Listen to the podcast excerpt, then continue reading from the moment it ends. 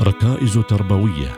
برنامج يركز على أصول التربية العمانية المستمدة من العقيدة الإسلامية ونماذج من القرآن والسنة. مع المرشدة الدينية إيمان المسكرية من دائرة التعليم والإرشاد النسوي بوزارة الأوقاف والشؤون الدينية. بسم الله الرحمن الرحيم. الحمد لله رب العالمين والصلاة والسلام على سيدنا محمد وعلى آله وصحبه وسلم. السلام عليكم ورحمة الله وبركاته. أهلا وسهلا بكم أعزائي المتابعين في برنامجكم ركائز تربوية أصول وقواعد نحو جيل قرآني متميز. حلقة اليوم أعزائي المتابعين تجيب عن السؤال: كيف يكون المعلم مربيا حازما؟ دعونا أعزائي المستمعين نستمع أولا إلى الآيات الكريمة. وإذ قال موسى لفتاه لا أبرح حتى أبلغ مجمع البحرين أو أمضي حقبا فلما بلغا مجمع بينهما نسيا حوتهما فاتخذ سبيله في البحر سربا فلما جاوزا قال لفتاه آتنا غداءنا لقد لقينا من سفرنا هذا نصبا قال أرأيت إذ أوينا إلى الصخرة فإني نسيت الحوت فإني نسيت الحوت وما أنسانيه إلا الشيطان أن أذكره واتخذ سبيله في البحر عجبا قال ذلك ما كنا نبغي فارتدا على آثارهما قصصا فوجدا عبدا من عبادنا آتيناه رحمة من عندنا وعلمناه من لدنا علما. قال له موسى هل أتبعك على أن تعلمني مما علمت رشداً؟ قال إنك لن تستطيع معي صبرا وكيف تصبر على ما لم تحط به خبرا قال ستجدني إن شاء الله صابرا ولا أعصي لك أمرا. كما تعودنا سأسرد القصة ونضغط فيها على مواطن معينة ستكون فيها الأهداف التربوية فتدبروها وركزوا معها ملتزمين بآداب التدبر. بدأ موسى يسافر مع فتاة إلى مجمع البحرين ناويا هدفا ما فلما بلغ إلى مجمع البحرين يتخذ حوتهما وهو طعام السفر سبيله في البحر بشكل عجيب. عندما يتجاوزان المكان المحدد أي مجمع البحرين يحس موسى التعب والجوع ويطلب من فتاه أن يحضر الغداء الحوت. فما يلبث أن يتذكر الفتى انسراب الحوت في البحر حينما كانا مستريحين جنب الصخرة على شاطئ البحر. ويقول لموسى نسيت أن أذكر لك ما حدث للحوت. وقال قال أرأيت إذ أوينا إلى الصخرة؟ فإني نسيت الحوت وما أنسانيه إلا الشيطان أن أذكره واتخذ سبيله في البحر عجبا.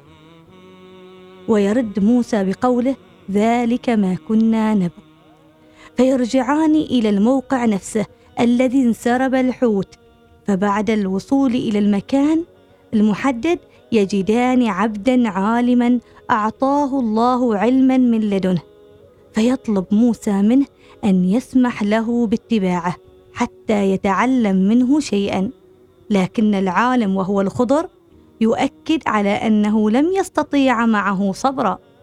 يصر موسى على طلبه إلى أن يوافق عليه الخضر شريطة ألا يسأله عن شيء حتى يحدث له ذكرى. فينطلقان معا. يقوم الخضر طوال السفر بأمور غريبة بدءا من خرق سفينة المساكين ثم قتل الغلام وأخيرا إقامة الجدار في قرية كان أهلها بخلاء يأبون ضيافتهما. فلا يستطيع موسى عليه السلام أن يصبر أمام تصرفات الخضر الغريبة فيعترض عليه وبسبب ذلك يفترق عنه الخضر. لكنه قبل الفراق يوضح له حقيقة تصرفاته وينسب جميع أفعاله إلى إرادة الله ويؤول له سبب أفعاله. أعزائي المستمعين الدلالات التربوية. لا أبرح حتى أبلغ مجمع البحرين أو أمضي حقبا. هنا الهمة العالية في أرقى صورها. سيصل هذا الطالب إلى هدفه مهما كانت العقبات فهو حريص أشد الحرص. هدفه واضح أمام ناظريه وطريقه أيضا واضح. يكلم فتاه بتواضع جم ويشرح له أبعاد خطته للوصول إلى طموحه. ولنتأمل الآية جيدا فهي تشرح لنا الملكات والمكونات التي يجب أن يكون عليها الطالب حتى يكون ناجحا ومتميزا. وعسانا أن نستطيع غرسها في أبنائنا وبناتنا. فإذا تناولنا الآية من جانب التخطيط نجد أن الطالب وضع أمامه هدفا وهو أخذ العلم على ذلك العبد الصالح الذي أخبر عنه بأكبر مقدار ممكن. هذه الخطوة الأولى وضوح الهدف والطموح في الذهن. ولم تكن المسألة مجرد وضوح الهدف فقد صاحب عملية وضع الهدف همة عالية. لا يهمها أي شيء في سبيل الوصول فكأنه يقول هذا هدفي وأنا واصل إليه لا محالة وهي الخطوة الثانية. ثم ينظر أمامه في الطريق إلى هدفه فيجد احتمالية وجود العقبات كالتأخر في الوصول. بسبب عدم معرفة المكان بدقة أو بعد المسافة مثلا وهي الخطوة الثالثة أي معرفة عقبات الطريق ثم يصر لصديق طريقه أنه على استعداد لمواجهة تلك العقبات مهما كلفته من تضحيات.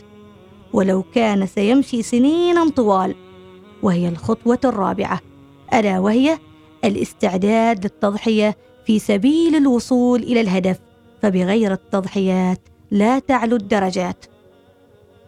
فلما بلغ مجمع بينهما ثم تأتي الخطوة الخامسة وهي المبادرة فورا إلى التنفيذ.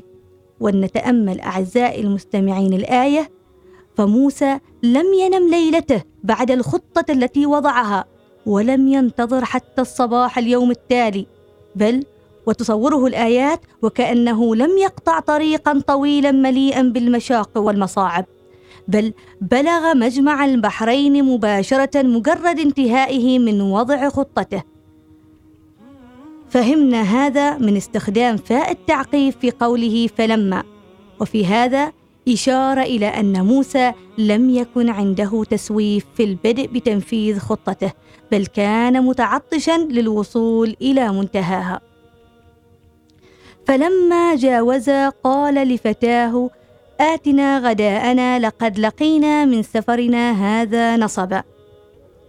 مشيا مسافة كبيرة جدا ولم يشعرا بالتعب. نعم لا شك أنها كانت مسافة طويلة جدا تستغرق على الأقل أياما. ألم يقل أو أمضي حقبا؟ وكيف عرفنا أنهما لم يستريحا طيلة المسافة؟ هناك ثلاث نقاط. الأولى استخدام فاء التعقيب في قوله فلما جاوزا فقد بلغ مجمع البحرين وهي النقطة المستهدفة وجاوزاها فورا لأنها العلامة لم تكن قد ظهرت بعد فكأنهما فقط يتوقفان لالتقاط الأنفاس في مكان ما ثم يتجاوزانه سريعا. ولنتأمل قوله جاوزا فهو لم يقل جاوزاه فكأنهما لا يكادان يلتقطان صورة ذهنية لأي مكان يتوقفان فيه حتى يعود الضمير عليهما. وهذا دليل على السرعة البالغة. النقطة الثانية نسي حوتهما. فنسيان الطعام في مثل تلك الرحلة دليل على أن الرأس مشغول بما هو أهم من الطعام بكثير. النقطة الثالثة أنهما لم يشعرا بالتعب إلا في تلك اللحظة. لقد لقينا من سفرنا هذا نصبا فهل نغرس أيها المستمعون الكرام في أبنائنا هذه الهمة العالية في طلب العلم وفي طريق تحقيق الأهداف؟ قال أرأيت إذ أوينا إلى الصخرة. أرأيتم؟ يسأله فتاة أرأيت؟ فكأنهما من السرعة والتعب الشديد والنصب يصعب عليهما استدعاء تلك الأحداث القريبة جدا إلى الذاكرة. وانظروا أيضا إلى استخدام أوينا. فالانسان لا يأوي إلى مكان إلا في لحظات الخطر كما قال ابن نوح عليه السلام سآوي فكأن سرعة موسى في الطريق وطيه المسافات طيا كانت تشعر الغلام وكأن احدا يجري وراهما يريد أن يلحق بهما الأذى وهما يهربان منه. أليس طبيعيا في مثل هكذا موقف أن ينسيا الحوت وكل شيء؟ ولكن من رحمة الله بهما أن هذا النسيان كان علامة للقاء الرجل الصالح فكأن الله تعالى يقول لهما عندما يظهر منكما الجد في الطلب واستصغار الصعاب لدرجة أنكما نسيتا الطعام والراحة ساعتها أدلكما على هدفكما وأقربه إليكم. فحري بنا أيها المستمعين الكرام أن نعلم أولادنا وطلابنا هذه القاعدة العظيمة. أعزائي المستمعين نكمل في الحلقة القادمة ما تبقى من هذه القصة. السلام عليكم ورحمة الله وبركاته. ركائز تربوية مع المرشدة الدينية إيمان المسكرية من دائرة التعليم والإرشاد النسوي بوزارة الأوقاف والشؤون الدينية.